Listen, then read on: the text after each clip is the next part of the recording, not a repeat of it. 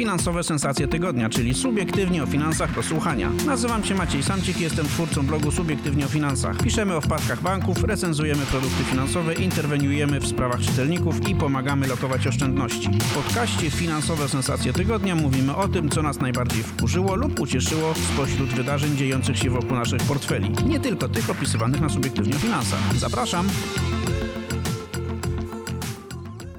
Kochani, witam Was serdecznie w kolejnym odcinku podcastu Finansowe Sensacje Tygodnia.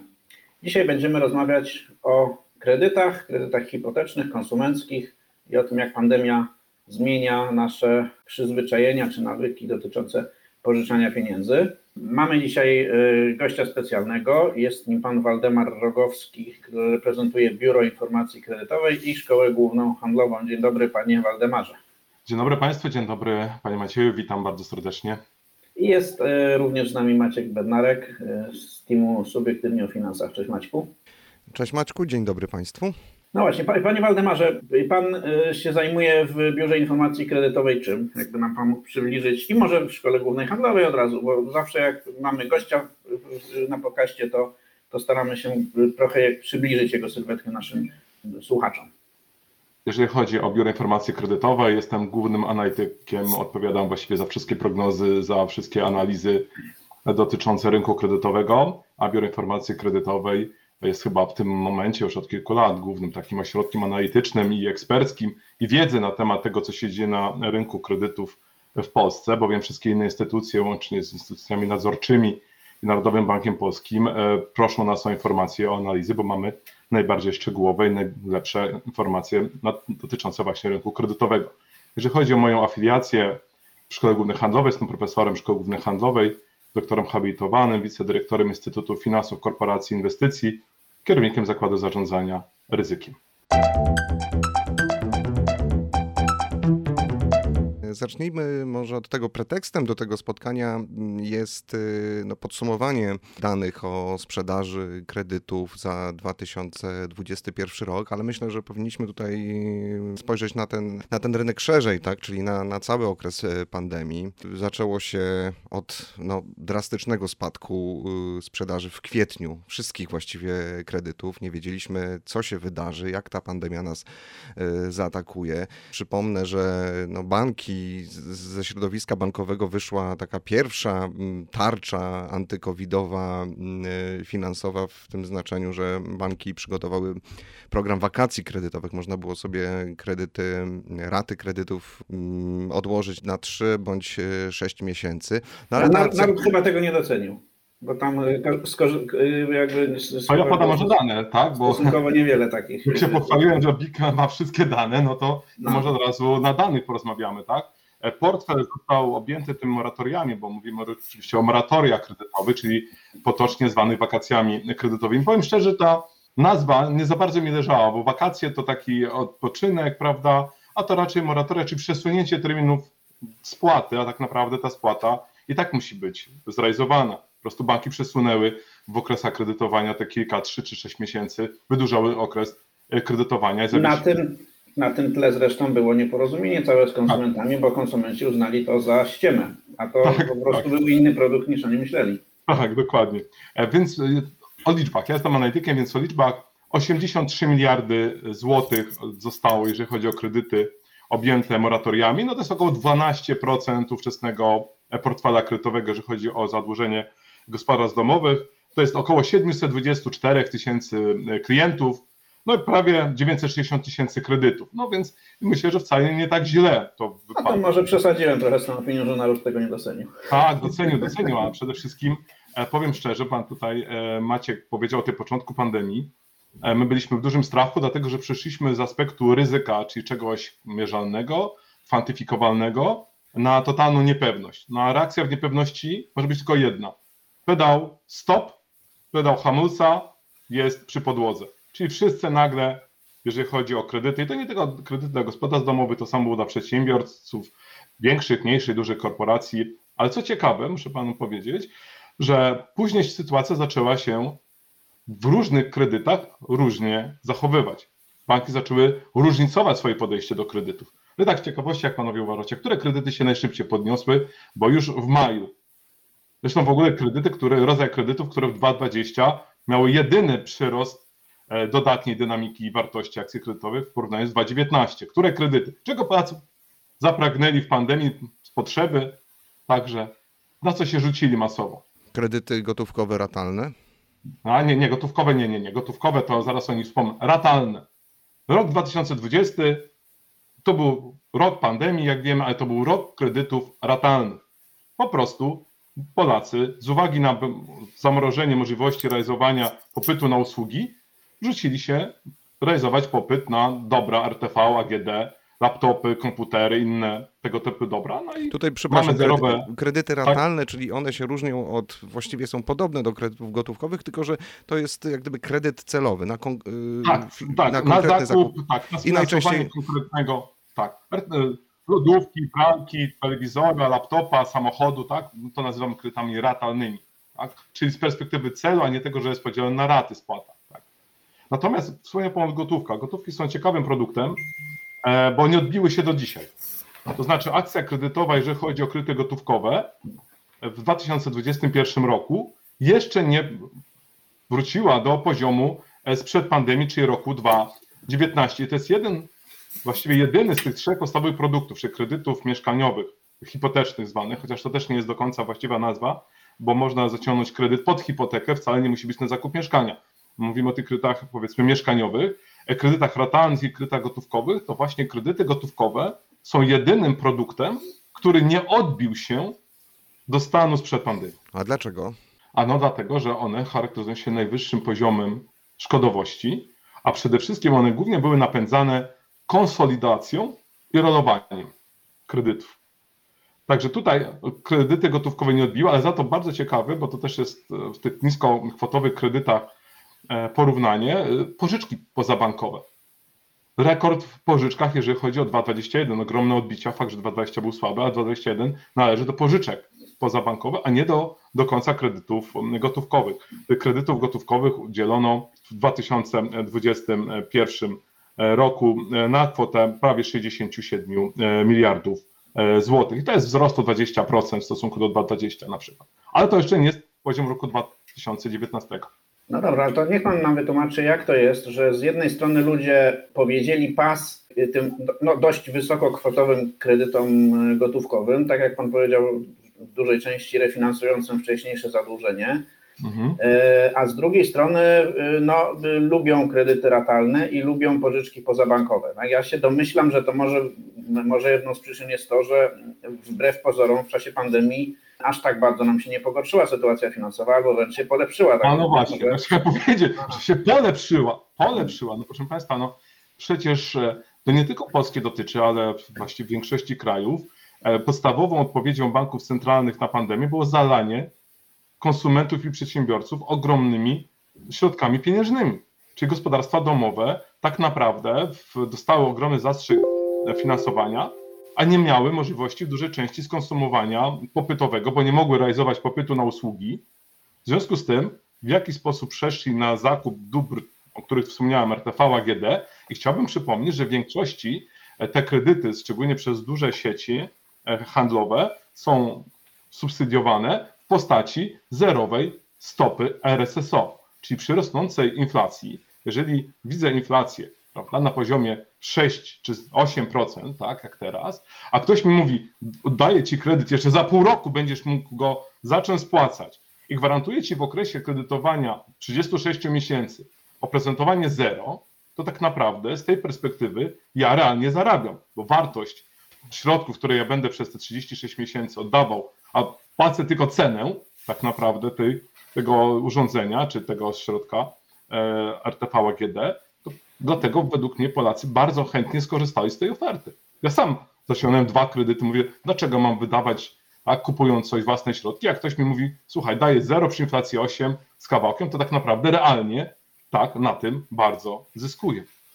No właśnie, nie obawia się pan, mo- może obawia to złe słowo, ale mm, czy pa- pańskim zdaniem y, te oferty będą nadal y, ta- ta- tak atrakcyjne? Bo te, te raty 0%, one pochodzą tak naprawdę, to jest trochę relikt niskich Tak. stóp procentowych, tak? To Tak, jest taki tak, produkt, który został wprowadzony przez sieci handlowe wspólnie z bankami w sytuacji, w której oprocentowa- stopy procentowe były tam niskie, no nie chcę powiedzieć do zero, bo ten okres zerowych stóp procentowych on taki długi nie był, ale były niskie, inflacja była e, e, relatywnie niska, e, więc, więc to się generalnie wszystko opłaciło, opłacało, no bo nawet jak firma sklepu musiała, sieć sklepów musiała subsydiować ten kredyt, no to on był tani. No ale jak teraz stopy procentowe pójdą w górę, to czy pańskim zdaniem to nie będzie koniec tych rat 0%?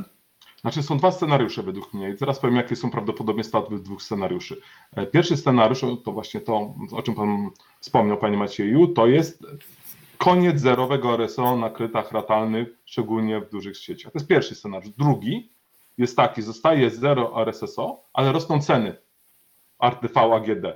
Czyli w tym przypadku tak naprawdę e, to poprzez wzrost cen będą dalej sklepom opłacać się tego typu praktyki, czy tak i tak na końcu w jakiś sposób zapłaci to e, klient. Tu rzeczywiście ma Pan rację, że może być jakieś wystudzenie, jeżeli chodzi o kredyty ratalne i to właśnie też w prognozie, e, jeżeli chodzi o rok 2022, o kredyty ratalne, to zakładam około 19 miliardów akcji kredytowych, to jest około tam 5-6% więcej niż 2021, właśnie z uwagi na to, że do końca nie wiemy, musimy obserwować, jakie będzie zachowanie, to głównie sieci, czy zostawią zero RSSO, czy jednak nie będą już zerowe e, stopy rzeczywiste na kredytach ratalnych. No i wówczas pytanie, co na to popyt, czyli osoby, które będą chciały z tego produktu skorzystać, czy też zostanie zero, ale wzrosną ceny. Czy są takie dwie, dwa możliwe scenariusze? Obstawiam, i tu pan pewnie się zdziwi, obstawiam scenariusz wzrostu cen. Bo marketingowo to dobrze brzmi, prawda? Marketingowo to jest przekaż. Tak, Przekaz oni się, oni się bardzo do tego przyzwyczaili. Tak, więc Tak, myślę, się że raczej, przyzwyczaili. raczej pójdziemy w kierunku wzrostu cen tego sprzętu RTV AGD. Weszliśmy już trochę w prognozy. Ja bym chciał jeszcze na chwilkę wrócić do, do przeszłości, bo znane są już dane kończące cały 2021 rok i czy tu jakieś e, niespodzianki BIG zaobserwował? Jak się ten rok zakończy? No może, może nie w kategorii niespodzianek, bo spodziewałem się, e, że będzie taka sytuacja. Niespodzianka jest wartość. Oczywiście mówię o kredytach hipotecznych. Mamy bowiem, proszę Państwa, historyczny rekord akcji kredytowej EWE, czyli nigdy w historii kredytowania zakupu nieruchomości kredytem bankowym nie mieliśmy takiej akcji kredytowej i to nie mówię w ujęciu tylko nominalnym, ale także w ujęciu realnym, bowiem w tych najlepszych latach 2,7 ta akcja kredytowa była 65 miliardów, w 2,8 e, 70 miliardów, czy w 2008 roku 70 miliardów. Jaką panowie obstawiacie wartość akcji kredytowej na kredytach hipotecznych 2,21? Już wspomniałem, że rekord. Wszechczasów. Nie, no niech pan nie mówi, że pękła setka. Nie, aż tak nie. Nie, nie, nie. No To, bo już rozbudził pan apetyty. nie, nie. 80, prawie, prawie, prawie 89 miliardów złotych. Dokładnie 88,7 miliarda. No mniej więcej w ostatnich miesiącach, w drugiej połowie, no to ta akcja miesięczna to było 7-8, nawet po, ponad To 8 zaczęło spadać miliardów. już. Listopad, grudzień No właśnie, dlatego to mnie, to mnie ciekawi. Od końca, od października, listopada ta akcja zaczęła siadać i to jest e, ciekawe w kontekście no, tego, czy no, ta bańka, już mamy ją za sobą, czy ona zaczyna pękać. To jest No bardziej właśnie, bańka kredytowa niż bąbelek, nie- nie? nieruchomościowa, nie? No bo pierwotne tłumaczenie przypominam bąbelek, nie? Babl. No i potem jak to weszło do nazewnictwa, no to się dalej trzyma tej swojego tłumaczenia, my mówimy bańka, oni bąbelek, tak? Ale w każdym razie e, trzeba zauważyć jeszcze wcześniejszą sytuację zmian. Mało kto na to zwrócił uwagę, ja kilka razy o tym mi pisałem i mówiłem, ale jakoś tak bez echa to przeszło, na temat liczby osób wnioskujących o kredyt. E, Rekord mieliśmy w marcu 2021 roku od marca, właściwie do grudnia, miesiąc do miesiąca mamy spadek osób wnioskujących o kredyt mieszkaniowy. I to spadek pomiędzy grudniem 2021 a marcem to był spadek o 60% liczby. Czy ten rekord tak naprawdę wykręcił nam tylko jeden parametr, przepraszam za taki kolokwializm, Wartość. przeciętna wartość udzielonego kredytu, która wzrosła w 2021 około 14%. Dzisiaj to jest prawie 350 e, tysięcy złotych, a było 306 tysięcy na początku roku. Czyli całą tą wartość sprzedaży tak naprawdę zrobił jeden parametr. Przeciętna kwota kredytu, a znowu, no i tutaj oczywiście wchodzimy na sytuację na rynku nieruchomości, czyli ceny nieruchomości jako główny driver akcji kredytowej. Panie Waldemarze, czy wy macie dane, albo czy może ma pan jakieś przeczucia co do tego? Pe- Pewnie podejrzewam, że woli pan mówić o danych niż o przeczuciach, ale, ale e, interesuje mnie taka kwestia. Czy wiadomo mniej więcej, jaka część pieniądza, który poszedł na transakcje nieruchomościowe z udziałem mieszkań, to jest pieniądz kredytowy? Bo, bo jeśli mamy 90 miliardów złotych samego pieniądza kredytowego, no i w poprzednich latach pamiętam, że to było to zaangażowanie kredytowe, no nie chcę skłamać, a to chyba jakieś koło 40, między 40 a 50% chyba Tak, całego rynku. tak. Tak, No to by oznaczało, że mamy, że w tym roku y, Polacy na nieruchomości wydaliby y, no, pewnie pod 200 miliardów złotych, ale być może coś się zmieniło w takim kierunku, że tych kredytów jest, tego pieniądza kredytowego jest dzisiaj proporcjonalnie więcej albo proporcjonalnie mniej niż, niż zawsze. Powiem, powiem tam, panu tak, można mówić o danych dotyczących rynku pierwotnego, prawda? bo mamy dane deweloperów, raportują, bo duża część ich jest firmami giełdowymi, więc mamy tą sprzedaż, więc możemy to odnieść. My też w jakiś sposób możemy sobie poprzez kredyty to e, zidentyfikować. Ja szacuję, że na rynku pierwotnym, na rynku pierwotnym za akcję kredytową to jest jakieś 35-40% y, warowanej, tak, czyli kredytowanej. Duża zmiana jest. Znaczy, powiem dlaczego duża zmiana na, na rynku pierwotnym, na rynku wtórnym jeszcze bank wyższy, wyższa zmiana, czyli według mnie dużo niższy udział kredytów. Dlaczego? Dlatego, że pojawili się w pandemii pojawiły się dwa typy nowych inwestorów, znaczy nowe. Jeden był w miarę nowy, drugi e, był, ale uaktywnił się. Mówię przede wszystkim o osobach, które w momencie, kiedy, no bo jedni się cieszyli z niskich stóp, tak, czyli ci, którzy mają kredyty, gorzej ci, co mają nadwyżki finansowe, no to się bardzo zmartwili, bo tradycyjne dla nich e, instrumenty, jakimi był depozyt bankowy, czy też e, fundusze e, dłużne, wszelkiego rodzaju, czy krótko, czy długoterminowych papierów, zaoferowały tak niskie stopy zwrotu przy rosnącej inflacji, że część tych osób zdecydowała się na przeniesienie swoich oszczędności z rynku, ogólnie mówiąc, depozytów i papierów dłużnych na rynek nieruchomości, podbijając właśnie ten popyt cashowy, tak, tak to nazwijmy. I od razu zrobię małe e, wejście na rok 2022.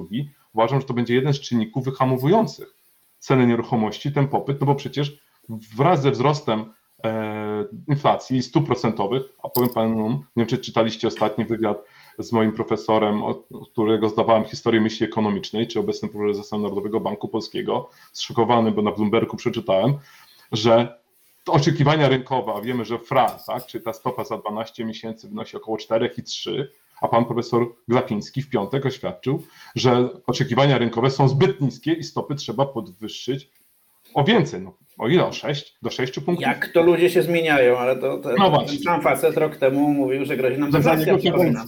tak, za jego kadencji nie będzie w ogóle. Nie będzie To żadnych podwyżek stóp. Tak jest. No ale to, to jest na temat na inną dyskusję naszą, to a propos reputacji Narodowego Banku Polskiego i umiejętności komunikowania. Podstawowy instrument, jak mnie jako studenta uczono, to podstawowy instrument to jest komunikacja banku centralnego z rynkiem jako podstawowy instrument zarządzania. No, ale No to dokładnie. Możemy się zastanawiać, ile osób w ogóle zdecydowało się wziąć y, kredyt hipoteczny, wierząc w to, że te stopy procentowe, a więc kredyt będzie po prostu tani. Że to już zawsze tak będzie. Mhm. Tak, że tam, o właśnie, że, że zawsze to. Ale skończę ten swój wątek, o którym mówiłem. Czyli według mnie e, część osób e, wróci z powrotem na depozyty i na szczególnie, że wydaje się, rok 2022 będzie w porównaniu z 2021 na rynku obligacji, tak? Rokiem ch- chyba lepszym, no bo przy okazji przy obligacjach skarbowych nie powiedziano według mnie jednej fundamentalnej rzeczy, że to, że jest bardzo niskie ryzyko kredytowe defaultu, tak, emitenta, czyli Skarbu Państwa, to nie powiedziano, nie wyjaśniono. Zresztą panowie też, słucham często tych podcastów, po- podejmujecie ten temat już od wielu lat, zresztą pana Macieja jeszcze z y, publikacji w gazecie, e, że tak naprawdę tam jest ryzyko stopy procentowej. I po prostu ludzie zapomnieli, że mamy czyste ryzyko stopy, a tam jeszcze jest taki ważny parametr, tak, czyli duration, tak, czyli ten okres, na jaki są te stopy, prawda, i to obligacje. A to jest inna dyskusja. W każdym razie, według mnie, część osób wróci, a jak wróci z pieniędzmi, to znaczy, że nie będzie ich na rynku nieruchomości. To jest pierwszy. No i drugi, drugi e, twórca popytu cashowego, że tak go nazwę. Fundusze inwestycyjne. No tutaj raczej e, e, ten popyt udział. raczej, raczej wzrośnie niż Tak, spadnie, oczywiście. prawda? Znaczy, ja w ogóle już od kilku lat e, należę do takiego wąskiego grona osób, który mówi i pokazuje, jaka jest struktura rynku nieruchomości w krajach wysoko rozwiniętych. To znaczy, większość osób tam wynajmuje. I z drugiej strony mówię, jaka jest perspektywa własności tych nieruchomości. Że większość aktywów nieruchomościowych nie należy do inwestorów indywidualnych, tylko do inwestorów instytucjonalnych. Prawda? Dobra, ale dlaczego tak się dzieje? To jest dlatego, że te nieruchomości już są tak drogie, że z punktu widzenia indywidualnego inwestora to nie jest, y, znaczy to nie ma sensu, bo ich na to nie stać, żeby, to, żeby ten model biznesowy prowadzić. Czy też to jest kwestia tego, że e, po prostu są na rynku lepsze możliwości? No bo jeśli tam można na nieruchomościach na zachodzie wycisnąć 3% w skali roku albo, albo coś takiego, albo 2,5, no to pewnie z punktu widzenia kogoś, kto ma tam, e, nie wiem, e, milion euro i by chciał coś z tym milionem zrobić, to może lepiej sobie, lepiej, żeby sobie kupił obligacje i tyle zarobił. albo przez rejty. Tam dużo osób Albo przez inwestuje rejty, no właśnie. Przez No rejty, właśnie. właśnie. Tak. A na to a propos, tu jest inny temat, podatek od wartości, tak? Jest niektórzy Czyli złośliwi mówią, że, no, niektórzy złośliwi mówią, że kastralny, no, tak. katastrofa. No, Tak. Przecież w Niemczech, nie wiem czy panowie wiecie, jaka jest górna e, poziom pod tego podatku w Niemczech.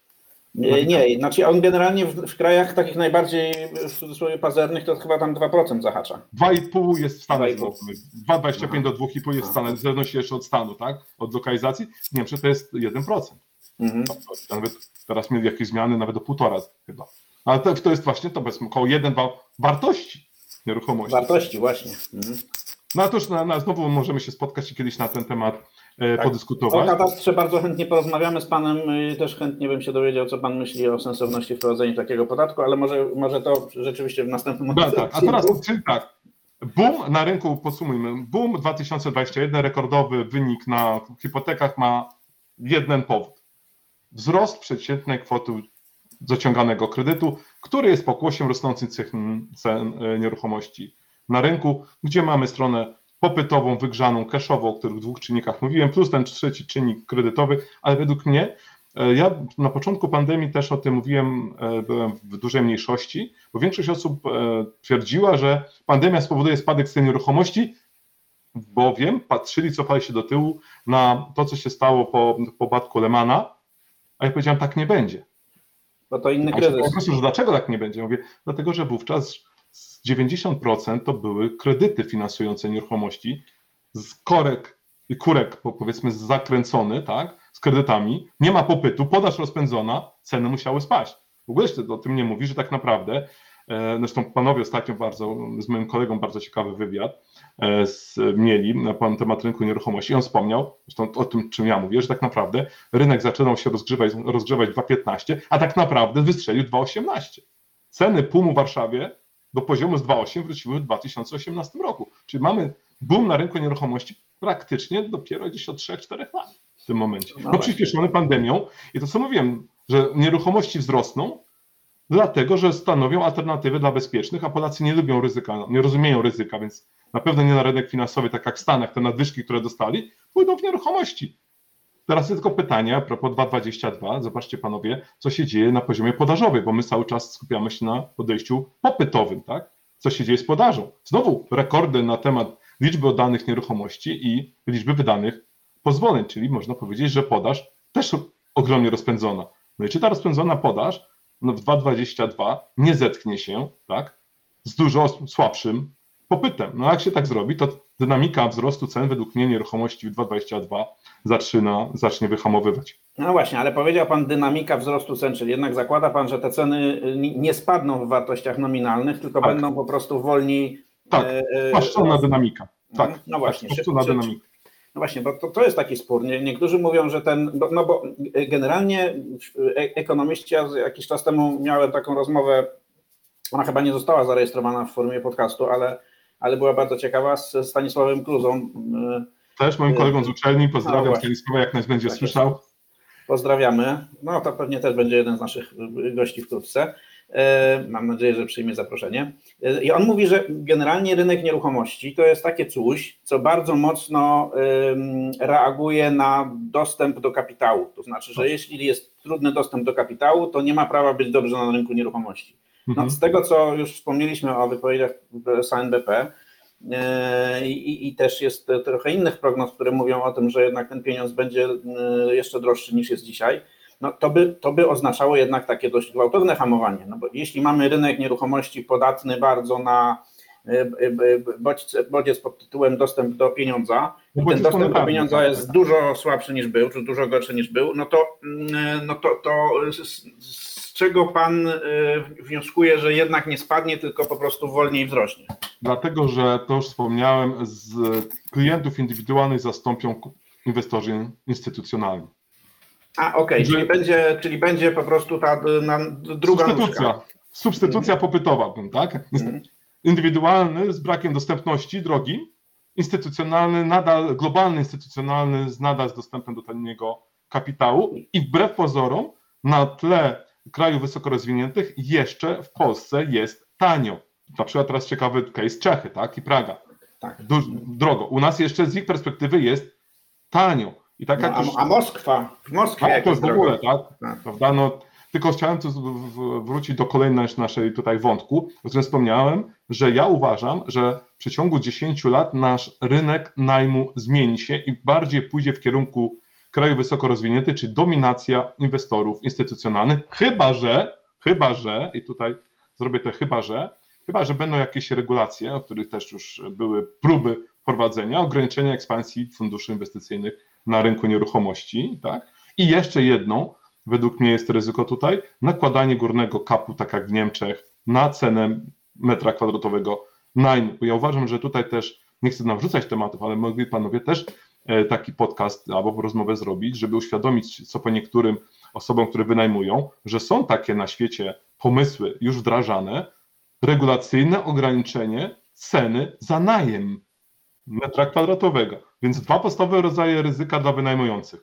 Nie daj Boże odpukać podatek od wartości plus ograniczenie możliwości pobierania wysokości czynszu z metra kwadratowego. O tym się nie mówi, a to wydaje mi się są wbrew pozorom, kiedyś bym powiedział, że są to czarne łabędzie.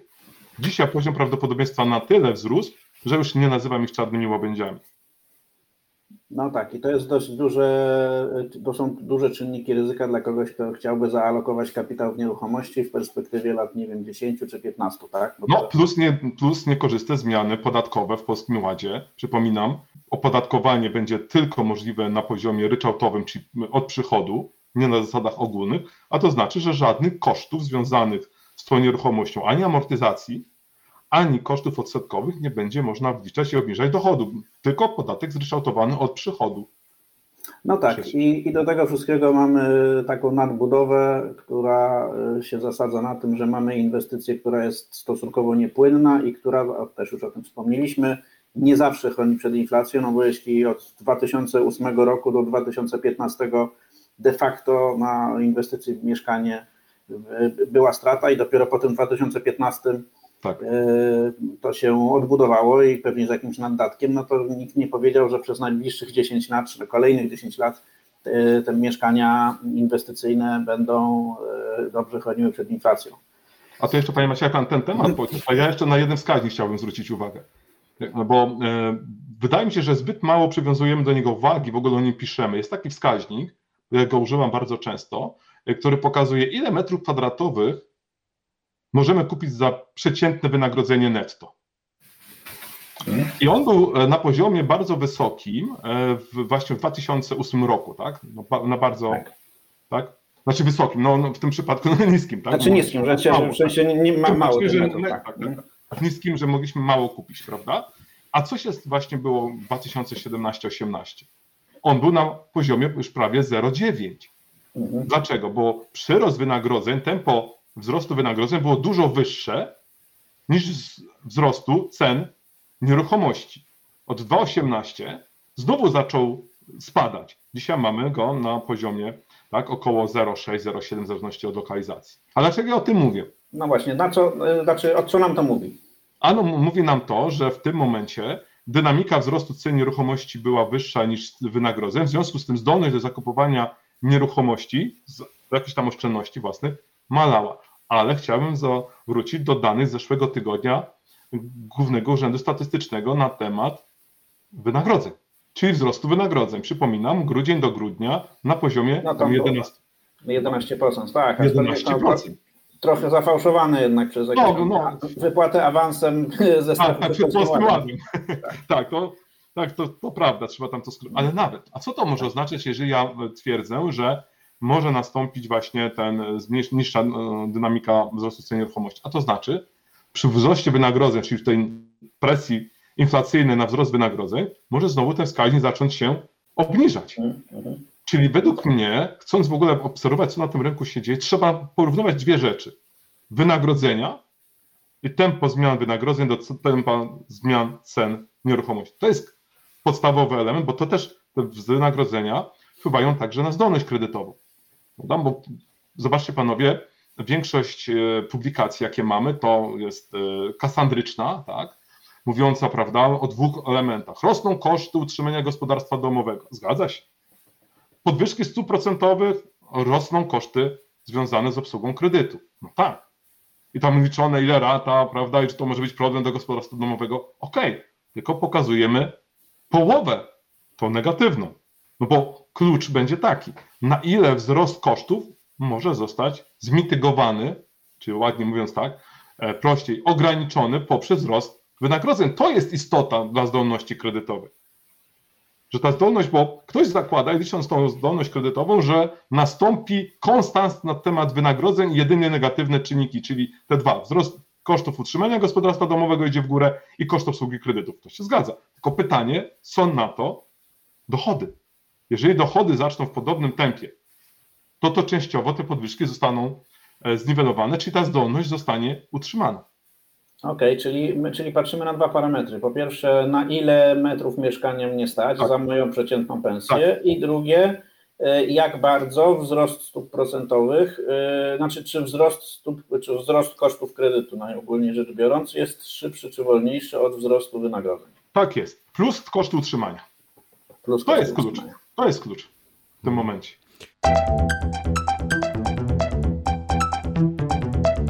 Panie Waldemarze, czas nas trochę goni. Rozmawiamy głównie o kredytach hipotecznych.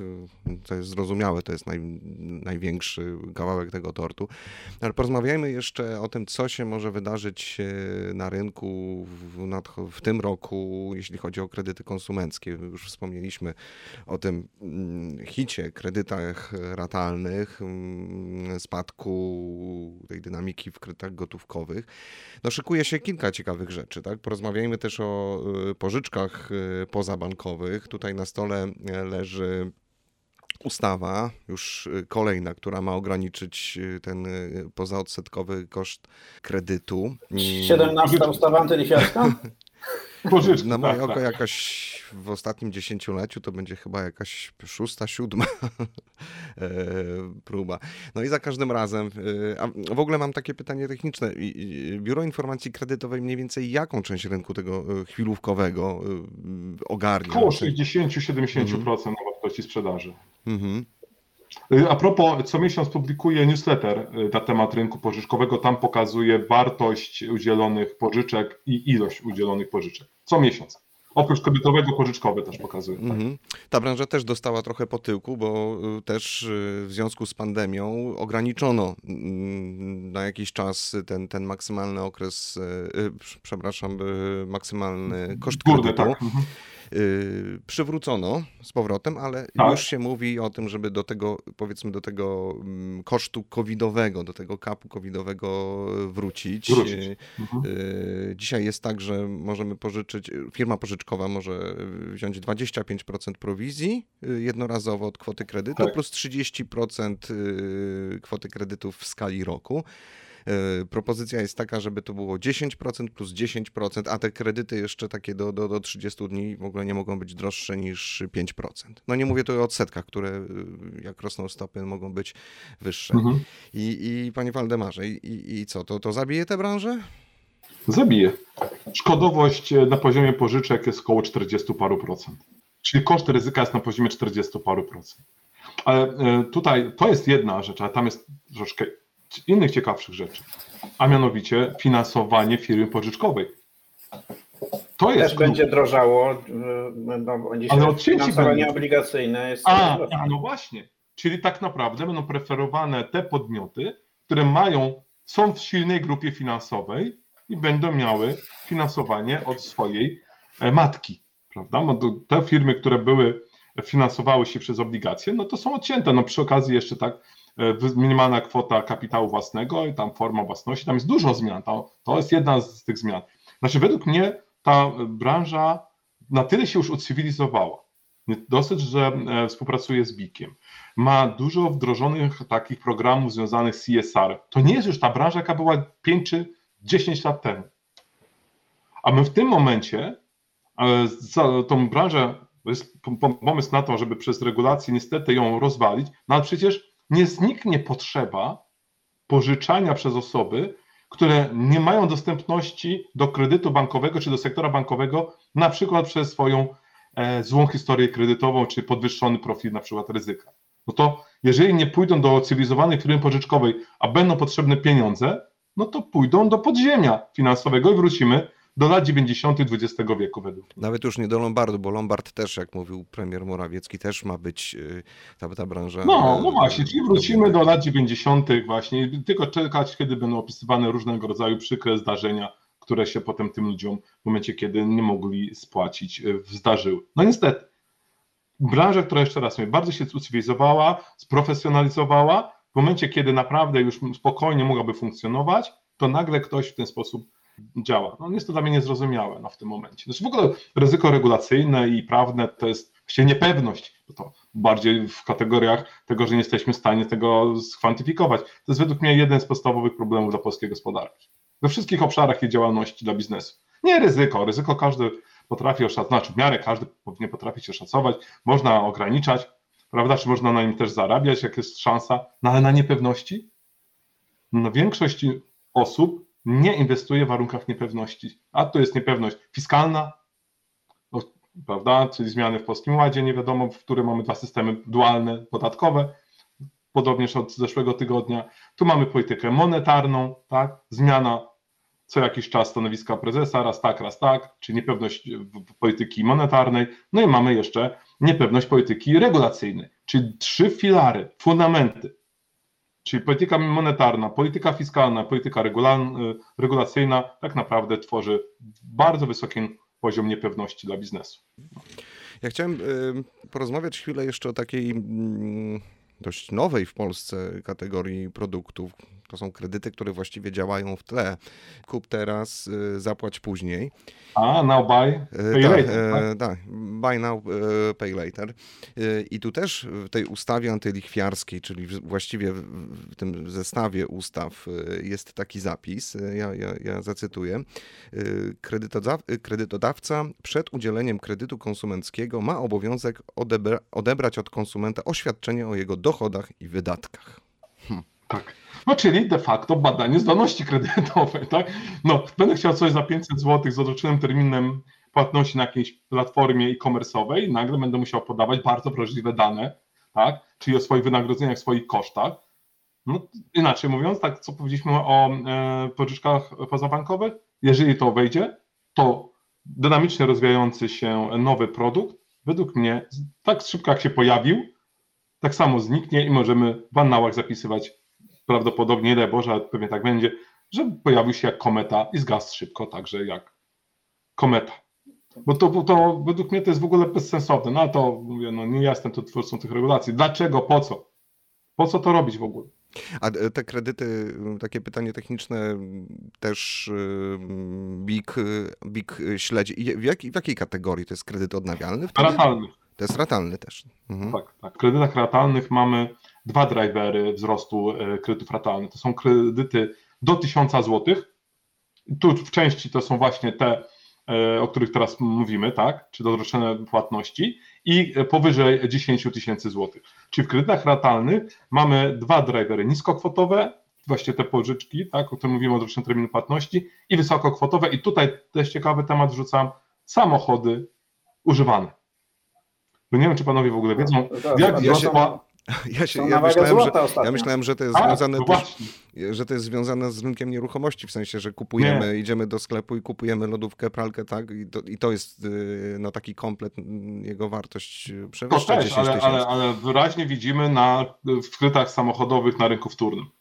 Jak Państwo zobaczycie sobie, jest bardzo się, ogóle, w ogóle bardzo super e, moment na sprzedaż samochodów używanych, bo ich wartość bardzo zbliżona jest do wartości takiej, która jest na, w salonach. No bo jeżeli w salonach nie ma, prawda, z uwagi na półprzewodniki, a jest ogromny popyt, a nie ma podaży, no to trzeba przejść na rynek wtórny, czy dostępności po prostu. I płacimy za dostępność. Ja to widzę po, po swoim samochodzie i po ulotkach y, za wycieraczkę, no, tak? no Kupię każde auto. A, na, tak. a na braku dostępności zawsze można dodatkowo zarobić. Także tutaj są te dwa drivery w kredytach ratalnych. Tak. No pytanie, czy jesteśmy blisko końca tego, z- z- tej ograniczonej dostępności, czy też y, nie, bo powiedział Pan, że to może być dobry moment na sprzedaż, ale być może za rok będzie jeszcze lepszy.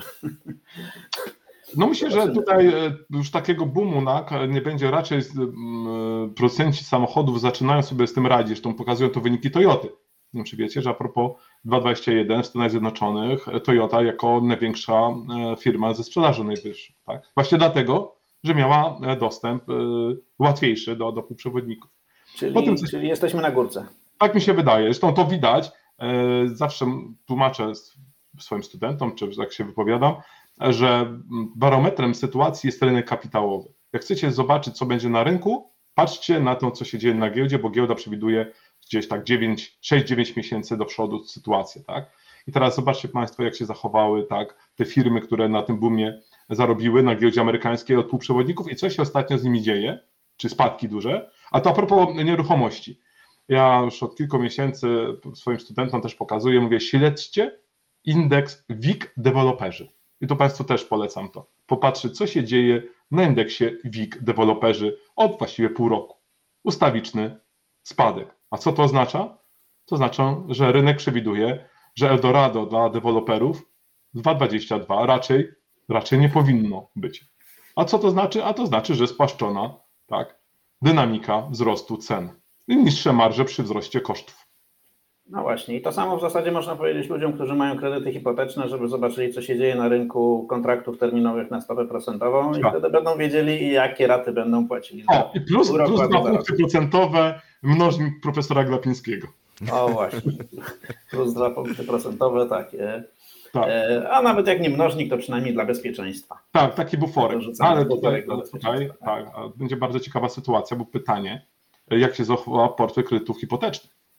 No. Plus jest taki, że Polak broni hipoteki jak częstochowy, czyli upada na wszystkich rubieżach, opóźnia różne inne kredyty, czynsze, nie czynsze, ale hipoteki broni do końca. To no właśnie, ale to niech Pan powie jeszcze na koniec, jak Pana, znaczy, czy, jaki poziom stopy procentowej, czy właściwie oprocentowania kredytu, Pańskim zdaniem może spowodować, że no, y, jakaś zauważalnie duża część ludzi jednak zacznie mieć kłopoty ze, ze spłatą? I czy to w ogóle ma, czy tu oprocentowanie ma w ogóle wpływ na, na, ta, na te, tego rodzaju prognozy, bo też się spotkałem z opinią, że to w zasadzie nie ma znaczenia, ile ta stopa procentowa wyniesie, znaczenie ma to, i, ile ludzi będzie bez pracy, bo jakby takim czynnikiem, który powoduje, że ludzie przestają Bardzo spłacać dochodów. hipoteki, nie jest, nie jest to, że mam y, Drożej. ten kredyt kosztuje 5, czy 10, czy 15% w skali roku, tylko to, czy ja mam y, robotę. Ale nie tylko robotę, panie. To zadał pan pytanie, o którym ja wcześniej mówiłem. E, To wszystko będzie zależało, co się stanie z, do, z przychodami, czyli z wynagrodzeniami.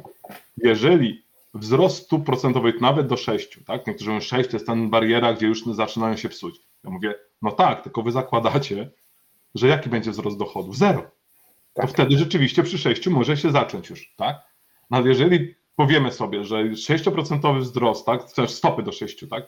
E, procent, ale jednocześnie będzie wysoka dynamika wzrostu wynagrodzeń, no to przecież rata wzrośnie, ale dochody wzrosną. Czyli praktycznie ten wskaźnik DTSI, tak, czyli ten Debt Service Income e, Index, tak, czyli pokazuje w em, mianowniku wartość wynagrodzeń rocznych, a w liczniku pokazuje e, obciążenia kredytowe, będzie konstans. No bo znowu, my musimy patrzeć tak naprawdę na relację, czy DTI-a prostego, czy tego drugiego wskaźnika, bo DTI to jest ten miesięczny. Kluczem jest to, że wzrost kosztów obsługi, ale w mianowniku mamy wzrost, znaczy mamy dochody. Jeżeli wzrost dochodów będzie na poziomie zbliżonym do wzrostu kosztów, to z jakością się nic nie stanie. Chyba, że to, co pan, panie Maćku, bardzo trafnie, jeszcze chcę podkreślić raz, bardzo trafnie podkreślił, takim czynnikiem, który może to wszystko zburzyć, to jest to, że w mianowniku jest zero. Czyli nagła utrata dochodów. Bo inne wzrosty dochodów będą nam mitygować wzrost kosztów? To jest to pytanie właśnie. No dobrze, to, chcia, to życzmy sobie wszyscy, żeby w naszych mi- mianownikach nigdy nie było zero. O, więcej, żeby mianownik więcej, to, to takie życzenie minimalistyczne, Pani Maćku, ja powiem maksymalistyczne, żeby mianownik rósł szybciej niż licznik. Okej, fantastycznie. To jest życzenie na cały mm, 2022 O rok. więcej, na całe życie kredytowe. Albo na całe życie kredytowe wręcz. Panie Waldemarze, bardzo Panu dziękujemy za y, wizytę w naszym podcaście. Szalenie interesująca rozmowa. Ja też bardzo Myślę, że dziękuję, zawsze chciałem tutaj, nie chwaląc się z, na tych, nie wiem, łamach, to nie, to w gazecie, a tutaj na, w podcaście, jak się na mówi. falach chyba. Na falach zamieści, bo jestem wiernym fanem na Spotify słuchania waszych tutaj podcastów, jeszcze to nie tylko podcastów, ale komentarzy od zawsze i czytania jeszcze w Gazecie Wyborczej. Także jeszcze raz ze swojej strony bardzo, bardzo dziękuję za zaproszenie. Niesamowicie miła, fajna rozmowa i polecam się na przyszłość, jakbyście panowie chcieli o różnych innych tematach porozmawiać. Zawsze chętnie porozmawiam. Myślę, że nie jest to nasza ostatnia rozmowa. By- Było tak merytorycznie i ciekawie, że myślę, że, że będziemy się jeszcze słuchać. Bardzo Panu dziękuję jeszcze raz. Życzę Dziękuję bardzo. em, wszystkiego najlepszego na cały 2022 rok. Em, Maćku Bednarku, Tobie też bardzo dziękuję. Dziękuję. E, To ja mówię ja- nie do widzenia, mówię do zobaczenia w takim tak jest. Do zobaczenia, y, Do usłyszenia. usłyszenia, a Państwu A, do usłyszenia. wszyscy, wszystkim, którzy nas słuchają, życzę y, dobrego Mianownika. tygodnia. A i wysokiego mianownika. Znaczy tego, nie, y, tak. I, i, i tak, co- coraz wyższego, wyższej wartości w mianowniku. Trzymajcie się.